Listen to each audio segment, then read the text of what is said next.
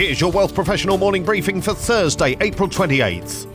There is undeniable interest in digital assets, especially cryptocurrencies, but are they really about to upend the investment industry? According to a new survey of investment professionals and investors, yes. Respondents said that cryptos will overtake traditional investments within a decade as digital options become increasingly mainstream as alternative payment methods in emerging economies and certain developed countries.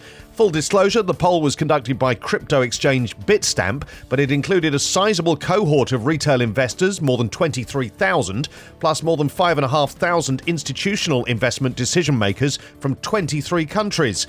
Two-thirds of retail investors said they believe cryptocurrency is a trustworthy investment. investment, just eleven percent disagreed. seventy-one percent of investment professionals said they trust crypto as an asset class.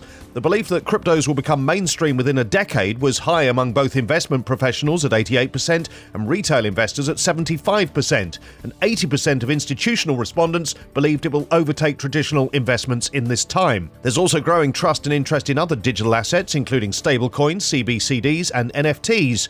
Recently, K P M G in Canada revealed research that showed an increase in adoption of crypto assets, and today the Central African Republic joined El Salvador in elevating Bitcoin to a legal currency.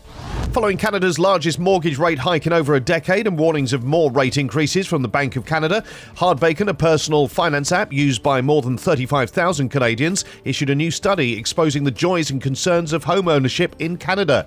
The poll shows that eighty-eight point six percent of those who do not currently own property wish to break into the market. seventy percent of those aspiring homeowners want to use the tax-free First Home Savings Account, which allows Canadians aged eighteen to forty to save eight thousand dollars each year for a down payment on a first home, with a total possible contribution of forty thousand dollars over their lifetime. Among the thirty percent who do not expect to use the tax-free savings option, fifty-four percent don't comprehend the benefits of it. Meanwhile, the remaining forty-six percent don't believe they'll be able to save enough money to donate. As a result, seventy-two percent of Canadians who do not yet own a home but wish to buy one in the future believe the F H S A will have little to no influence on their capacity to do so.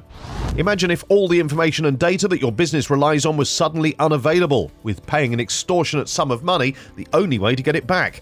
This is the reality for thousands of businesses that have fallen victim to a ransomware, a form of cyber attack that has escalated sharply in the last two years. A new survey reveals that sixty-nine percent of global businesses say they were hit with ransomware in twenty twenty-one, up from thirty-seven percent in twenty twenty. When a breach of this nature occurs, data is encrypted and attackers demand payment of a ransom for victims to regain access. The size of ransoms has also escalated sharply to an average eight hundred twelve thousand three hundred sixty U S dollars, five times the size that was paid in twenty twenty. In Canada, fifty-nine percent of respondents to the Sophos survey had been targeted, and the average payment was one hundred twenty-three thousand five hundred seventy-nine dollars. The average cost to recover from the most recent ransomware attack in twenty twenty-one was one point four million dollars. It took an average one month to recover from the damage and disruption.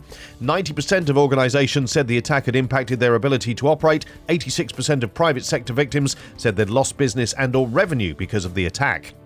These stories in full at Wealth Professional dot c a and in our newsletters. Plus, I R O C finds an ex-advisor took hundreds of thousands of dollars from clients under false pretenses and made unauthorized trades. How you could be losing business without a strong digital footprint, and do you let your clients leave tax dollars on the table? For Wealth Professional Canada, I'm Steve Randall.